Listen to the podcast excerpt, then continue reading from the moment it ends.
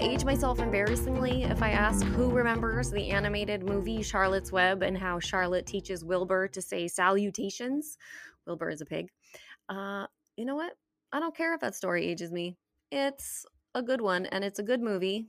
They don't make movies like that anymore. I am Eve Sturges.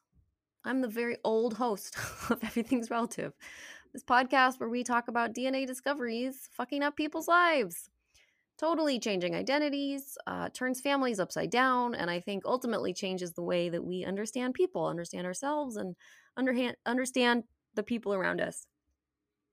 Uh, when I describe it that way, that sounds like a very big undertaking. And I just think of myself as just here to collect stories. I want people to share truths so that no one feels alone in their journey. So that's me. That's this. Welcome. So, today's a really important episode. It's possibly the most important episode of my very short podcasting career.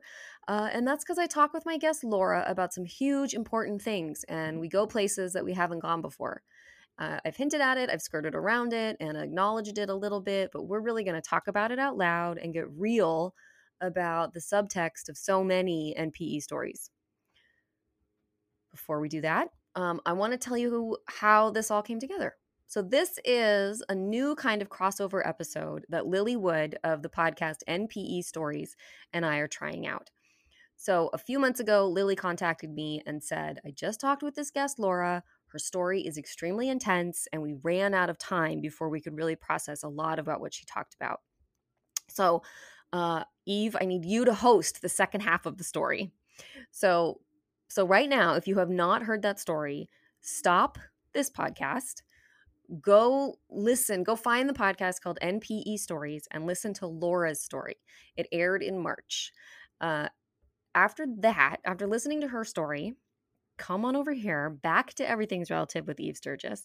And Laura and I are going to talk about her story um, in a different way and, and not so much the detailed content of what happened, but we're going to explore more about what it all means for Laura moving forward um, we talk about what role shame plays in her family narrative. Uh, and we want to talk about whether the DNA discoveries often reveal these really dark truths or hard truths that people do not want to to know about or look at about their families or about people they love. So, I'm also going to tell my listeners that this episode comes with a very big trigger warning. This episode may not want to be one that you listen to if words and concepts used around trauma and rape are upsetting to you. If Lily's episode upsets you, don't listen to this episode. If what I just said upsets you, don't go to Laura's episode at NPE Stories. Just take a week off. Um, there's a lot of other things you can do with your time right now. Um, and I guess I want to clarify what I mean by upset because rape and trauma should upset you. But if it be, if it's too hard for you, if if if you're upset um, crosses the line into the the land of triggered, um, please take please take the time off. You you're not obligated to listen to this. No one is obligated ever to listen, but um, take care of yourself more than anything. All right. Thanks so much. Oh, I'm so glad we finally got to connect and that you're on video because um yeah, this is it's good. It's good. And and so what I want to do, and you tell me and we can like do this to get we can do this together. Like I am okay. open and flexible, whatever you want. Um, but because you gave your story on NPE stories with Lily Wood, um, we're not going to go over your whole story okay. again. Like, yeah, yeah, like whew, did it? Like, I give yourself that. a break. I, I listened to that, and I think it was so necessary. And I just struggle with like, I don't know, right? It's this fucked upness of like, oh my gosh, I took up way too much time and way too much space. And it's like, it's not like any of it wasn't real. Like I, I just like really right. struggle. Um, I always have with this like distorted thinking of like too much space, too much time. And even when I like talk to my friends or close people about this, I'm like, I literally try to explain it in 30 seconds because for my whole mm-hmm. life, everything has been like something that takes up giant space. Like the experience that I'm having is like not small potatoes. And I feel this need to make it like I don't know. Mm-hmm. Anyways, so thank you for that permission. And I don't know. Yeah, I don't want to talk about that anymore. yeah. So um yeah, and it like I sometimes, yeah, I'll do that where I'll feel totally comfortable when I'm telling the story. And then afterwards, I spin for hours in this like vulnerability place of like, oh my God, I might as well just peel a layer of skin off. like, yeah, like I, I everybody knows. A lap naked, like what happened? And that's how I felt afterwards yeah. for like days. And I did one um with uh Jody. Jody. Did you on Jody? Wednesday? Mm-hmm. And it's like mm-hmm. this. I had to have someone remind me, like, hey, you remember you did that thing? And I'm like, oh, yes, right. That thing where it's like, I said it and I wanted to say it and I needed to say it and it was important. But then there's also like an after effect of that. totally. Yeah. Totally. Yeah. Yeah. Absolutely.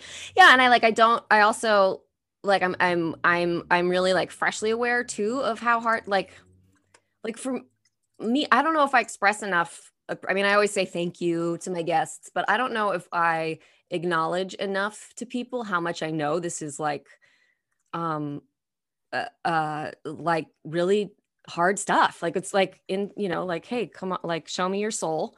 Um, and or let's talk about this really this really like deep deep stuff or dark stuff or both um and i just had a, i just had um i just talked to somebody uh, last couple weeks ago and he couldn't get through the story and and and i and he felt really embarrassed about it and and i felt like it was such a i mean I, it was such a i don't want i don't want anyone to to to to feel too upset but like it was such a great reminder of like how intense this stuff is.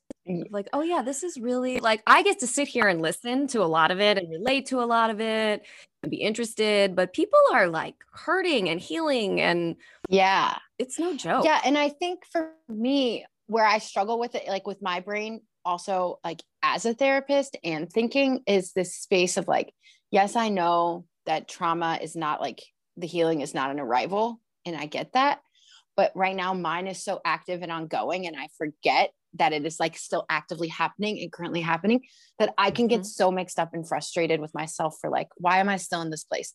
Why today am i feeling this way? And i have to remember like this shit's still happening. Like it is still being perpetrated. It's and it's yeah, big. It's not yeah. over. And just that yeah for most people you know yeah i think for most or most people or many people it's not over and so many like people even say I have that experience too, where people say to me, like, well, what happened? And I'm like, it's not a happened. It it is happening. like it is, we are current, we are in it. Um, so okay. So all of that to say, we're not going to go from beginning to end of okay. your story. We are going to tell everybody said, please go to Lily Wood's podcast called NPE Stories.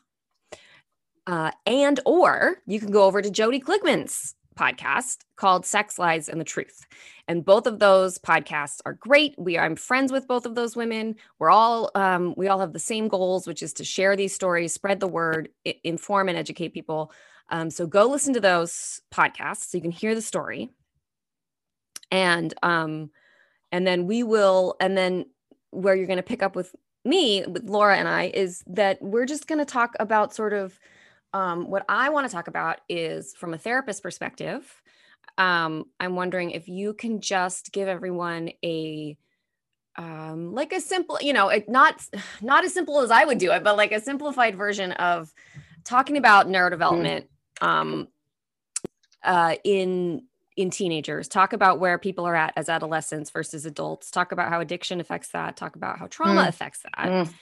Um, mm. and then no problem. No, right. no big like, deal. These are just these. Um, just I have to be reminded and then, of all these intersections of these things, and right. Just, yeah, like it could be just there's so many layers, and we all have them. But when I look at this particular thing, I'm like, there are so many layers that we could pull back and explore, mm-hmm. and each has its yeah. own like field of study. And like someone spent their entire right? life studying all of these things, and they're all happening in one space all happening in one space. We'll throw in some epigenetics while we're there. And then and then we'll talk about how it relates. So we'll talk about that information in a broad sense. And then what I want to do is talk about how it how it applies to you and the NPE story and then how it and then you know and then obviously like I want to talk about how we can go through like my catalog of interviews and uh, this is such a common theme um, but people don't quite know the words to, to put it and it's like it, it, enters this very uncomfortable area for people when it comes to teens and um, so that's what I want to talk Yeah, about today. yeah. okay. You know, and shame, like all all of this under the Have umbrella you of shame. any um do you have any other people who were like parents were teenagers that you've talked to okay Oh yeah.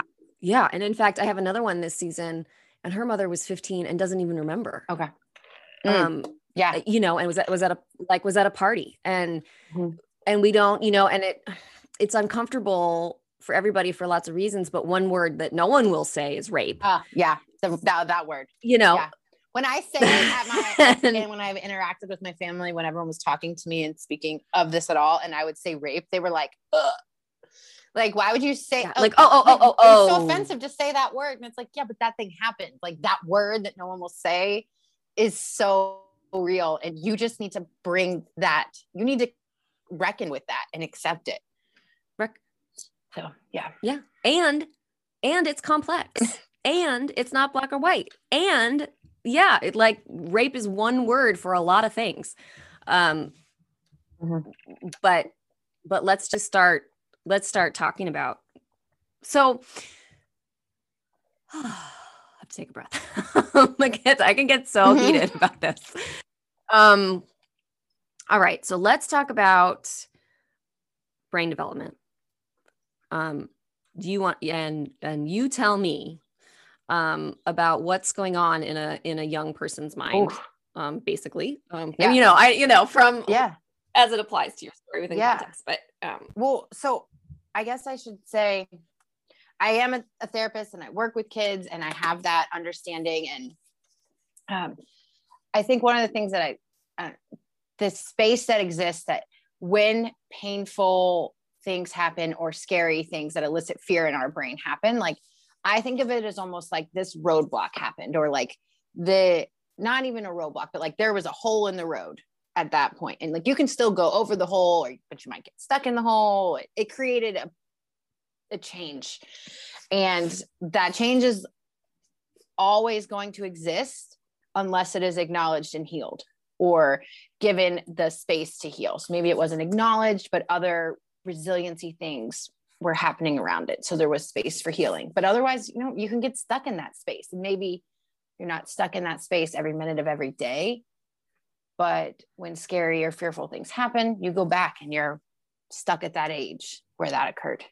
Um, I'm certainly not an expert in this, but it is an area of study that I find really interesting and I definitely um, geek out on. And so when I learned, and, And it's, it's new. new. yeah, It's kind of new. It's kind of new. I think we should say that for listeners that this is all this is this is new developments in in development, eh, new scientific understanding in brain development and and child development and trauma.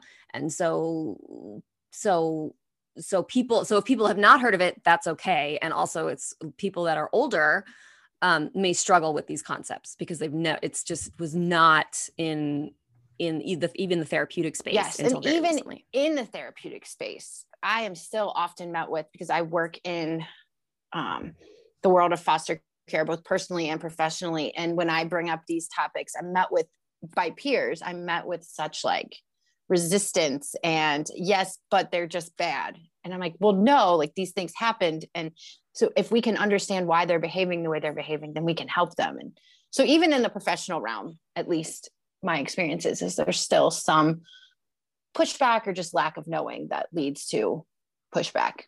Um, Mhm. But when I think about it in the context of my mom and knowing my family, and so my mom had, as far as I understood it until this knowledge, a really stable, loving, supporting environment. Um, so, you know, her parents, my grandfather's professional. He, you know, he owns a business. He's a doctor. Um, my grandmother stayed home, and my grandmother isn't like she's nurturing and loving, but like there's. I mean, I I always recognized there was a lot of shame in that space, but for the most part, it was like it appeared, and I thought it was a safe, supportive environment, and she always had all her needs met, and so her struggle with addiction and like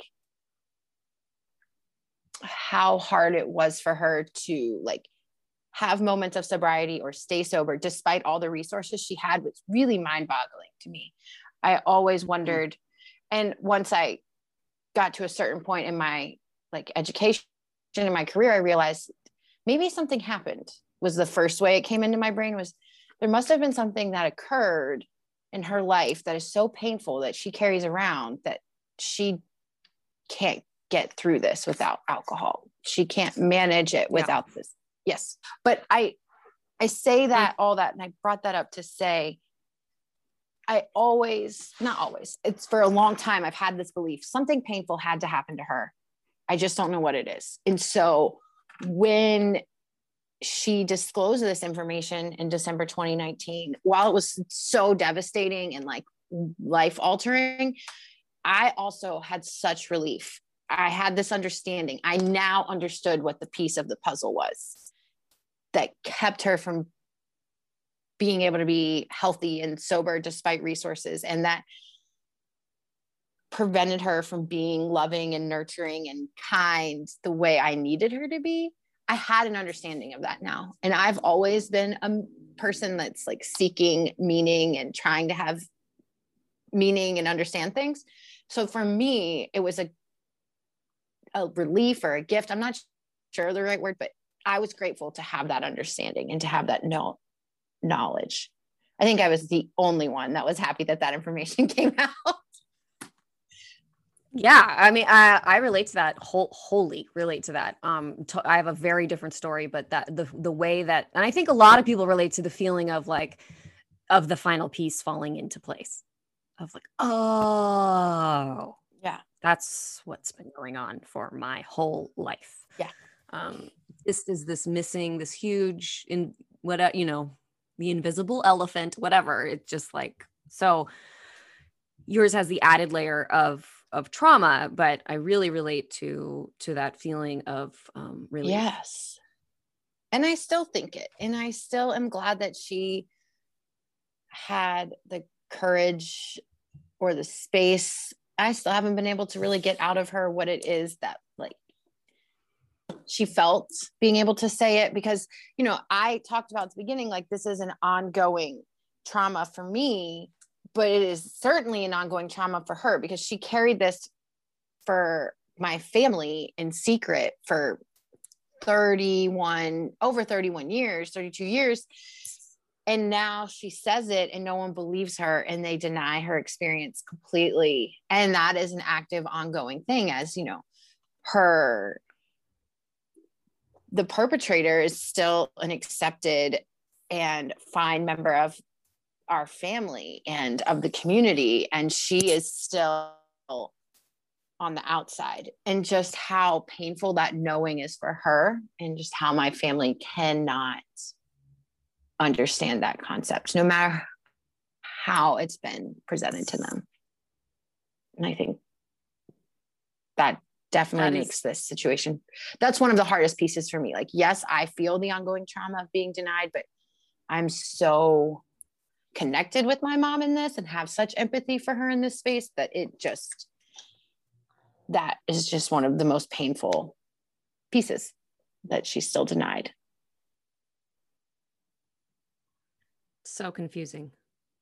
She must i mean it must be so confusing and heartbreaking and infuriating on i just can't even yeah I, I i almost want you to repeat it that she carried this for 30 four years. A secret, this deep secret, deep and dark. Deep and dark secret. She carried it and, and it allowed him, right? Her holding that secret allowed him like space and whatever level of freedom he had. I'm sure there wasn't, I don't, I don't know. I can't imagine what it's like in his brain, but a level like my my aunt, her sister, you know, she held that for her too, because she got to have her life as the world saw it. And so did her husband and their success in business and their success in their perspective fields and in our community there and just all of that. And my grandparents and their space in that community. My mom did not she held all of that heavy dirty stuff for everyone. And then when she finally had a space for whatever reason to say it, they said, no, thank you. Please keep holding that. Please shut up and you have to keep holding that. Like, we're not going to acknowledge it. Um, and I don't believe they see it that way because I think in order to believe a lie like this or sit in the space that they sit in, you convince yourself of what you want to believe because there's no other way to get through the day. 100%. 100%. I I think lots of people in the NPE space, our community, um, have a new understanding of denial through this experience yes. about what what the power of what our minds will do. Yeah, and I've spoke with my mom about that. There's been a couple of times where she agreed that I could ask her some more questions and just try to understand and get a better understanding. And one of the things that she says like repeatedly, no matter how many times I tell her I believe her, is I really didn't know. I really didn't know that he was your dad or could have. And I have said to her so many times, of course you didn't. I believe you. And I get that. Like you had to believe this truth to survive. You had to believe it to survive then and you had to believe it to survive all these years. So of course you believe it. And I don't hold that against you because that is how your brain and your body kept you safe. That could not be true. So it just wasn't. And that's okay. Mm-hmm. And she just says it repeatedly. And I just, I feel so bad for her that she carries that, that, you know, that responsibility mm-hmm. that she was supposed to have this understanding at that age, uh, at 16, right. you know, making these critical and hard decisions. And it was made even more complex. This is slightly off topic, but I was working um, in my professional work with a young mom who secretly, um, you know, she was pregnant and she created an adoption plan and followed through with an open adoption at 15 on her own completely and trying to help her make sense of those things and it was just this reminder that this is such an adult thing. These are such adult concepts that a 15 year old brain can't make those choices. A 16 year old brain can't make those choices. And I was born to my mom when she was 16, 17, but her abuse started two years before that. So her block, her stunt was at 14 at a minimum. 14. I want to just like emphasize. And 14. that's what I've tried to explain to my family is like, maybe it makes sense and it's easier for you to make sense of you know she was 16 she was 17 when this happened. She she liked this she wanted this. But trying to help them understand the concept that the abuse this relationship whatever you want to call it these interactions started at 14 and so her development her ability to think and rationalize is stuck at 14 and so we can't we have to and unless you acknowledge that, then you just see her as like a promiscuous 16 or 17 year old, as my grandmother refers to her, who enjoyed mm-hmm. sleeping with her sister's boyfriend and not recognizing right all of the grooming, all of the mental manipulation, all those things that happened from 14 on, and that physically changed her brain at that. And she didn't have an opportunity for those spaces to be healed the vulnerability of a 14 year old um i mean uh it feel it feels it ju- i i have i have a daughter i have a daughter. She's 17 and and to to i think i think uh i just i just i don't know. I'm like i'm speechless. Like i have no words when i think about 14 year old girls and the vulnerability they're in. And when i think about myself at 14 and the things mm. that i did as a teenager and what I thought I knew what I was doing and now understanding about about brains and oh I just um yeah. So this is really uncomfortable and I and I mean I I feel like that even that word I've said so many times I'm it's starting to to to sound cheaper than I uncomfortable? Um yeah yeah. It's uncomfortable but what what I mean is is that there's this your your family has come so far as to acknowledge okay this guy might be the dad or is the dad. He's your your bio dad is the dad but it's not his fault and it wasn't rape and he she wanted it and it was consensual and um what's in the past is in the past and um and it just gets it just gets murky and and like gross. Like I feel gross. I don't know if you can see me sinking in my gross. chair, but and like I would my just like to say that the way the depth that you gave this situation in that seven seconds is more depth than my family has been able to give and acknowledge in this situation.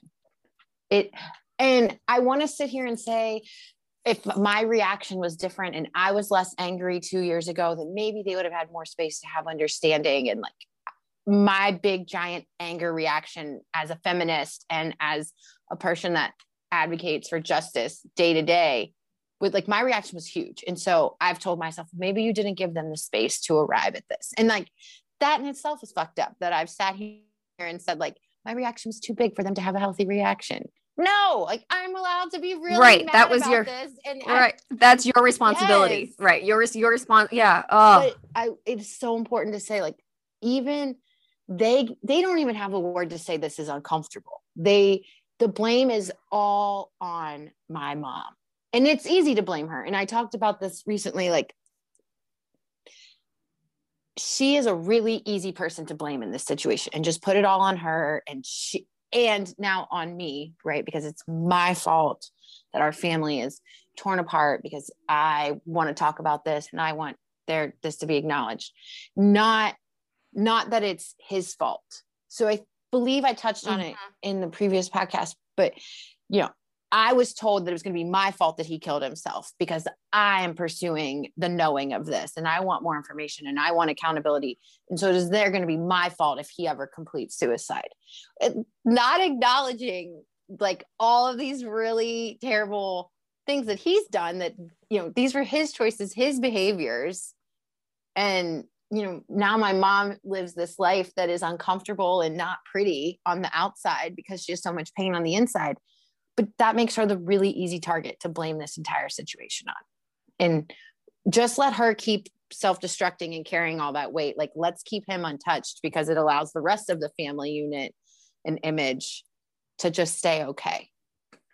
And that's easier. Yeah don't disrupt the system. No.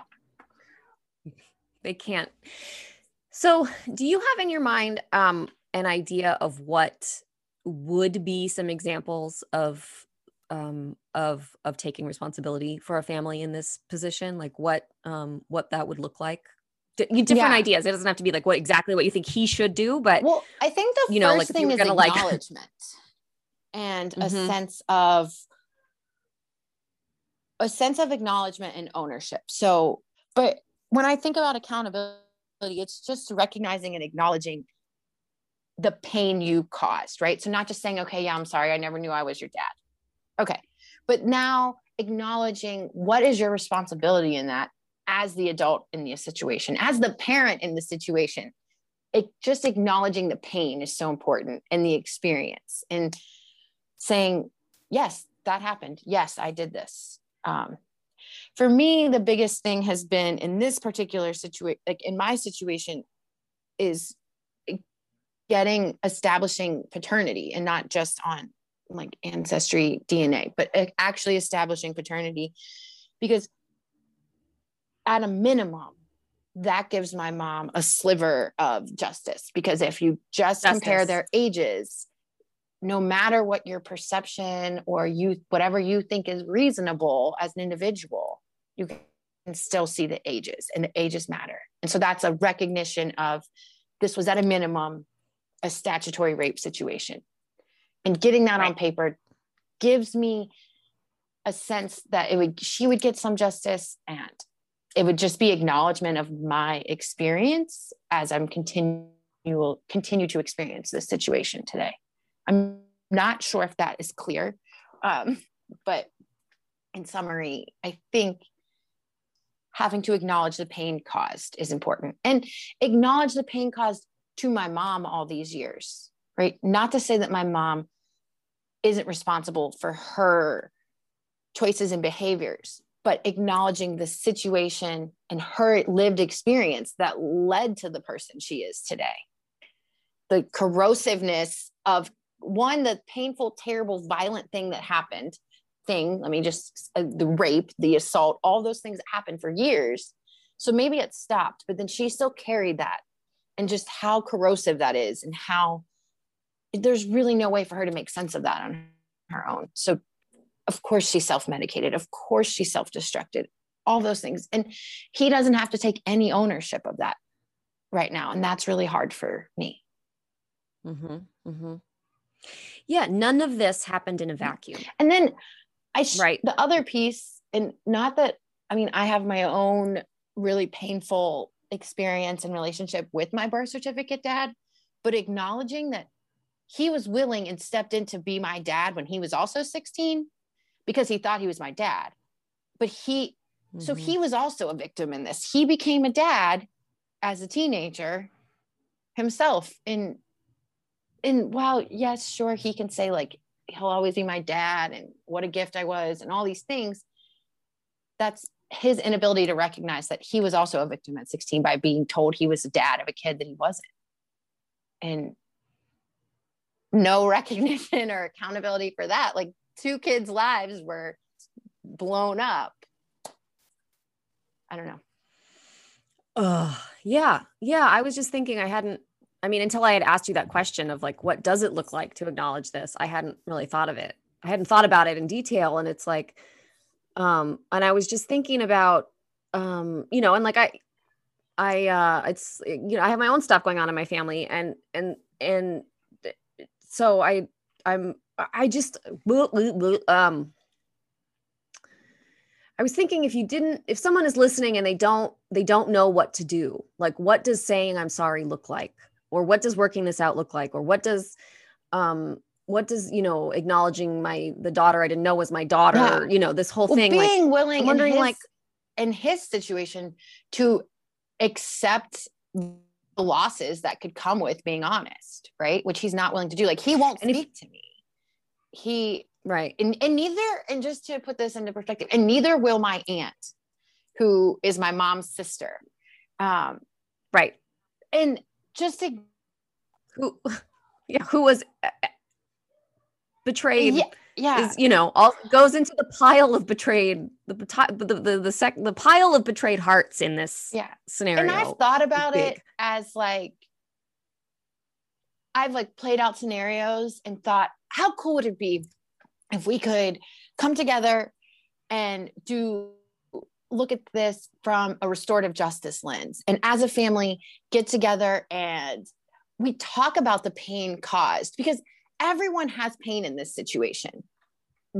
Everybody is choosing to deny minimize not really address their pain as far as i can tell by their reactions and refusals. But everyone has pain including my my three quarter siblings my cousin brothers. You know they didn't have the best really like they had stuff with their dad but it's made worse now. And they don't have because everyone is in such self-preservation and like the space of denial no one has any space for healing. And so everyone is going to pass this dirty dark thing on to the rest of their the generations after them. And how painful and vicious and like i don't know it's just insidious right? It's just kind of like we know that generational trauma is one of it's so disruptive and it ruins relationships and it ruins lives. And they're all just going to do that. But what if we could all come together and have an actual like re- reconciliation of this? Like how cool would that be? How like there could actually be beauty from this wreckage and we could stop these things but no one's choosing to do that. I mean i'm choosing to do that. My son will not be carrying any of this with him but by everyone still you know spending every holiday and letting him around their kids and you know not acknowledging just how dangerous it is. Because if like a person who did what he did doesn't just like stop and not have risk factors about them right? That takes healing. And unless you heal you still run the risk and i and what we know about people who per- perpetrate like this they don't stop unless they heal Yeah. or they wasn't, are wasn't, yeah. like, contained in some way so i fully believe that i probably have more siblings out there right or that he Mhm.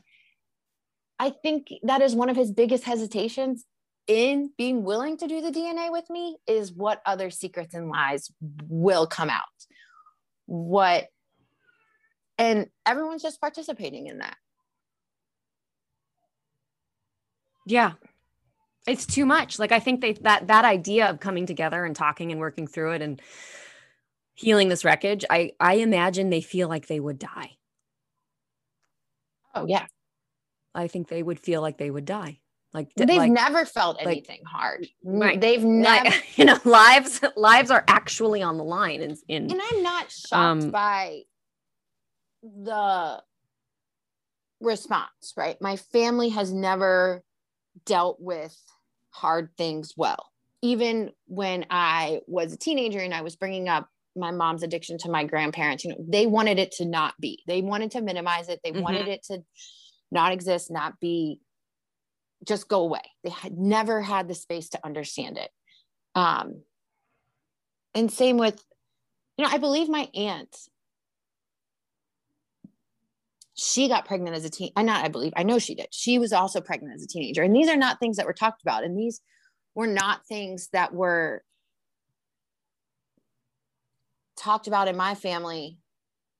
And I wasn't taught any different, right? I just luckily was smart enough and figured out how to not get pre- like have sex and not get pregnant. But no one taught me that. So that was never going to stop because of anything my family did. I don't know if that makes Right. sense the way I explain that, but just this never talked about the harder, uncomfortable things ever, never, ever. And right, right. So they're definitely not going to start now. no, But if no, especially not like like this is like Olympic level hard Yeah. stuff. And we're not even like our training wheels aren't even off yet down here. Mm-mm. And their Mm-mm. emotional um capacity, agility, whatever word you want to use there, like the training wheels are on. yeah, absolutely. And I I'm And that's I'm trying to imagine like yeah. Yeah, I wonder I wonder if if if we were going to design like a like a guidebook not not a book but like a guide, you know, a, a flow chart of ways to take responsibility from from the family's position. Um it's it's like level 1 would be acknowledge just acknowledgement. Right? And um you know, I don't even know it's like level 2 is acknowledgement and medical history. Level 3 is you know, acknowledgement, medical history and an apology. Um and you, what you're talking about is like I don't know, level 10 um but I you know, but but I also wish I I wish people would be more open to different ways to approach different ways to approach the end goal. So if if all of what you just described sounds too hard, maybe there's a therapist out there that could help everybody. yeah.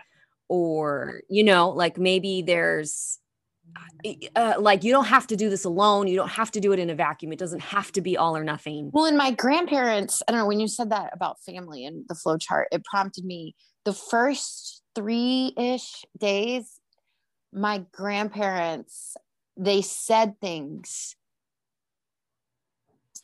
to the effect, you know, it was our fault. How could we let him in? How could we let this happen? I can't believe this happened and we didn't know it. And then that just all went away. So That it was, too, hard. Oh my they god. couldn't sit So there. They painful. that meant right.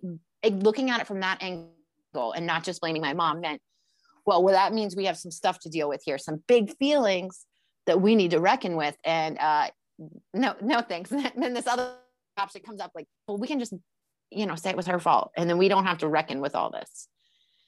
And the Right. most counsel that they received despite me sharing articles, sharing information, you know, this is how you could show up. These are the things you could say to her. Because in the beginning, everyone was recognizing and did come to me with this sense of, how do we handle this? But then they didn't like that. So you I- said the I wrong. You had the wrong, anyone wrong ideas. they thought was palatable, right? At all. Any of my suggestions. um, but They're like, no, no, we meant tie. We meant how do Uh, we y- tie this up in about yes, 24 hours? right. Yeah. and so, you know, it's been said to me, well, you know, Father so and so, because my family is very Catholic and they're very involved in their church. Mhm.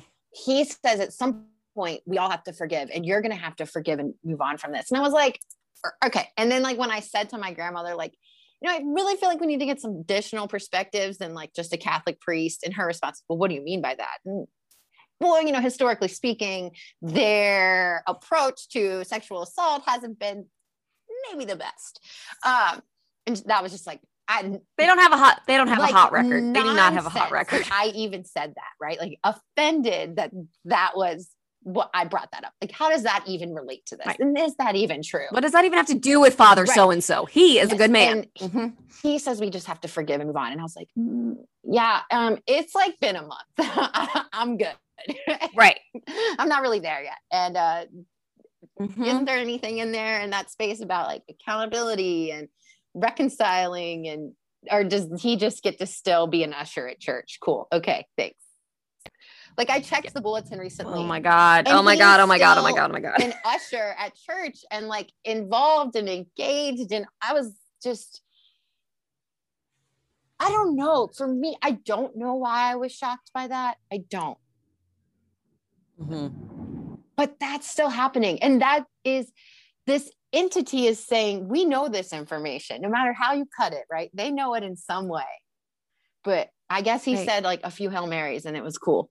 And Right. Wow. Yeah, and and I guess like anybody, I guess like I would want to communicate to anybody experiencing shame, you know, there's there's a, there's a thousand layers Mm. between deep dark shame and a hundred percent redemption and forgiveness. And it doesn't have to be, and I, I know I keep coming back to this, it doesn't have to be either or no. you know he doesn't you're not asking him to uh, walk through the town with a shame lady behind him while you whip him the whole you know you're not asking him I mean, I to to give up everything in I his have life to say that I have Um, those thoughts though when he just refuses to do anything reasonable, right? I have I have jokingly said, like, I'll put a billboard up that's like, is so and so maybe your dad too? like, like oh my god yeah are the things totally that, like, and this is this is what this is the toxicity of what this stuff does to us, right? And that's like, and you're not going to do that, but that is how dark and shameful we can become when we carry this stuff, when we keep it in the dark and don't bring it to the Mhm. light. Because I'm not that person. That's not who I want to be. I'm not, I would not be proud of doing that. I would not. right But I think it. And I'm like, yeah, well, it might be worth the like 10 minutes of Mhm. terrible feeling he would feel. But the reality is, is he has to feel terrible every day. There's just, I don't know. right yeah yeah the the terrible that he's feeling has got to be so painful that he can't do it yeah yeah I don't know. I don't know if I even touched on any of the things we said we wanted to touch on. Sorry. we did we did I feel that the shame I I'm so interested in and part of why I reached out was this and this is so ongoing and my experience with it and my response to it is so ongoing and I know I have a long way to go. So I just want to recognize that. But just trying to find information or anyone who else who can understand this the feelings of understanding and learning that you were conceived in such a violent and not loving way, right? Mhm. How do you make sense of that?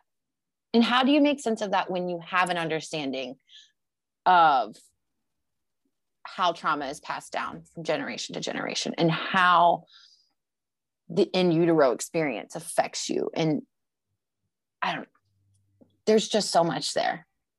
And also how damaging There's shame much is and how much I don't want it in my life. Mhm. Mhm. Um,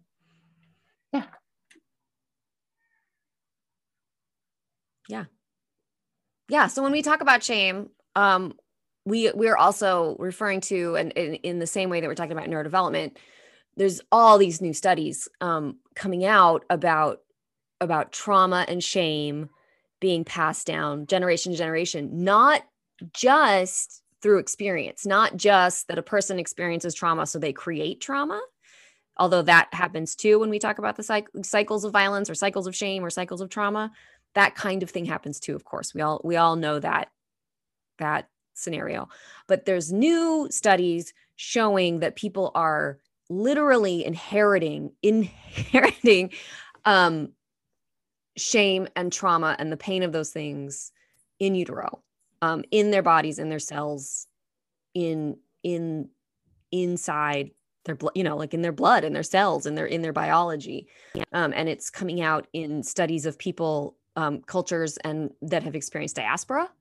And it's coming from all of these women who grow up with with really extreme shame experiences and without necessarily um, a, a, an explanation why and then they find out their mothers were had extreme trauma shame I have struggled um, and it in makes that everything space so hard. Like the, the sense of shame that I have carried from my earliest memories, like three years old and through my entire childhood, all my memories are I am bad. What I have done something wrong. My thoughts are bad. I'm and I and that's just grown and it's like this I don't know, some invasive species, right? That we don't want to grow in our garden. Like I've had that since 3 years old and I've never understood why.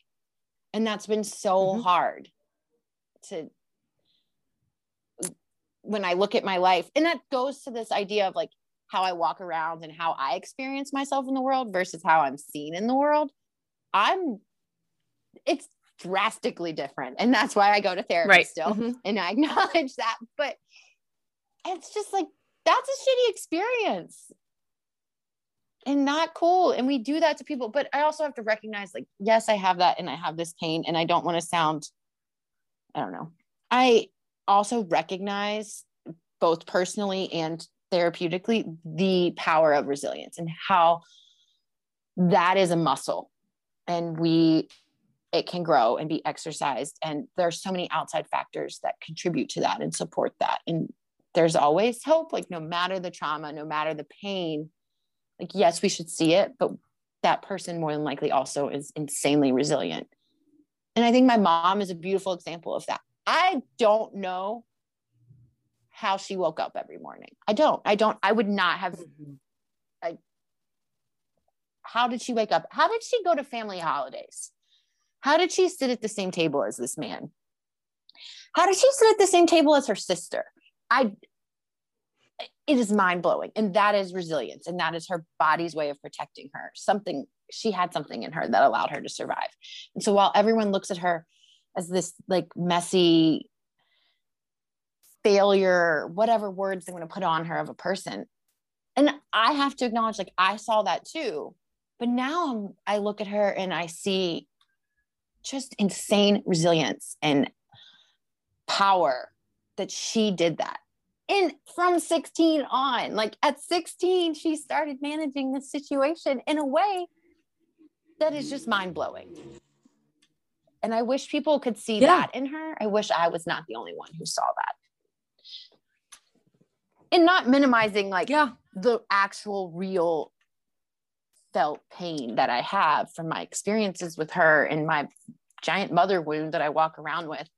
But there is a smidge of hope because I look and I'm like, wow, they're a really, really impressive human to have managed that.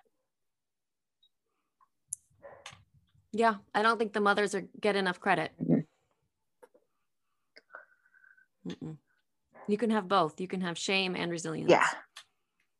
You can mm, the effects of this this is just um broad far reaching in a, in a tangled tangled way Mhm.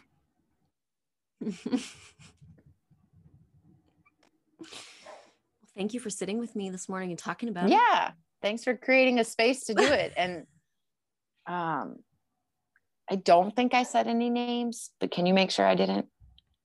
yep Okay. absolutely absolutely um no problem. Yeah no we're gonna um i hope that my family which is above me during this recording time they just turned on the water. I don't know if people can hear that. Um i just i hope they Sounds didn't- like my daughter also noise, rolled like a, she did- she just rolled like a, a shopping cart over me i hope and the dog just barked. So hoping um we have more editing to do than just uh names. But um i think people are used to this by now. Um anyway yeah thank you so much for sharing and talking with us talking talking with me about this um it's just this is really important stuff and this is this is the stuff i've been you know, admittedly, like honestly trying to talk about through every episode, through so many episodes. And I keep, this is it. Like I want to get into this, this nitty gritty deep stuff beyond just the sort of fact facts of a story. Um, and and talk about why this matters especially for women why this matters. It just oh this is just so much huger. I hope that somebody i hope that the idea of convincing yourself of what you need to believe to survive that trauma response i hope that resonates with someone. I hope that gives somebody mm-hmm. enough space to maybe just see their mom a little bit different. Or I don't know, because that's been the biggest gift for me is to like see, be able to see my mom with a little bit more compassion despite all of the pain that in chaos that was mm-hmm. created. Mm-hmm. Um, because now I know she had to convince herself of those things. It wasn't that she kept this information from me. And honestly, she didn't even say it, right? She just said, Hey, I was assaulted and raped by him she didn't we told her that he was our dad or you know according to ancestry.com mm-hmm, mm-hmm, um mm-hmm, mm-hmm, and i i think that the way that came out was a really big i mean was fortunate was a blessing. I don't know how you want to think about it but that timeline i think it makes the situation unique but also is it was helpful because it wasn't that she said it. She was just as shocked. Yeah. Mm-hmm. Not, I think that's not uncommon. Yeah, I think I think this this could this opens a whole world of understanding about um, denial and what our what our defense mechanisms will do for us to save us. Mm-hmm. Um. All right. Thanks for spending some time. yeah, I'm gonna um go I don't know. Maybe I should have saved my work,out for afterwards. I need to go. I need to go yeah, complete this stress cycle. So maybe I'll go on a little run. Yeah. To get all this out. Go on a run. if you think of anything else, call me. We'll talk, we'll do it again or we'll talk yeah. some more. Um, yeah. Thank you so much. I really need people to to come and want to talk to me about this big stuff. So yeah, I hope. Oh my I gosh. Really I really it is my hope and that's that somebody else feels the courage like to talk about if they've learned about this being conceived in rape. Um, it's non-consensual way. And I guess I say like I'm saying that selfishly because I'm like I just want to talk to somebody else who has had this experience. The phenomenon of uh, DNA discoveries is opening such a Pandora's box of topics that we as a society need to look at and talk about. And a lot of it is extremely uncomfortable and painful. And uh, but the pain and discomfort is why we don't talk about it you know or it's why these secrets have been carried on for so long.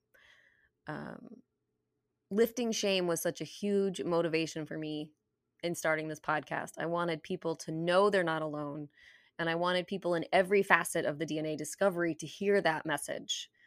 And of course, I am primarily focused on the NPE aspect, but I also think about the mothers of these people who make these discoveries. I think about how many mothers made decisions about what to do about unexpected pregnancies when they were younger than their adult children making the discovery now, right? A few weeks ago, um, you may remember that I talked with Jessica about her mom being 15 years old and not even being able to remember the night she got pregnant. Uh, Laura's mom was 14 when sex with an adult man began. These women who so often end up being the carriers of these secrets were just children when they had to make choices based on what they knew what to do and what they knew of the world. I'm going to leave you with that. That's it. I'm going to skip my usual spiel about following socials and leaving reviews. Please come back next week. I will be back. I'm Eve Sturges. This is Everything's Relative. Bye bye.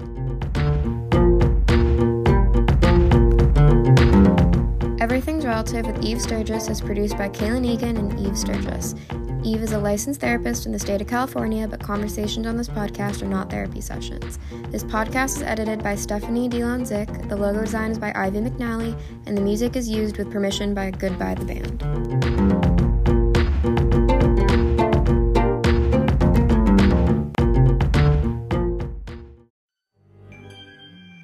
Hi, Adam Peacock from My Neighbors Are Dead here. Each week on My Neighbors Are Dead, I talk to the tertiary characters real and imagined from your favorite horror films. But this summer, we're doing something different.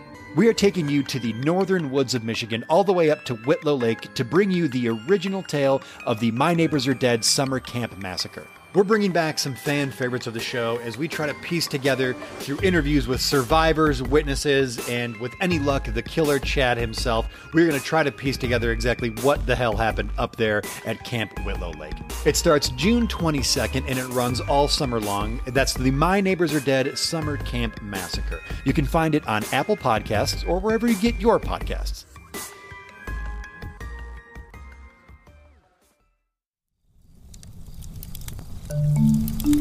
Campfire.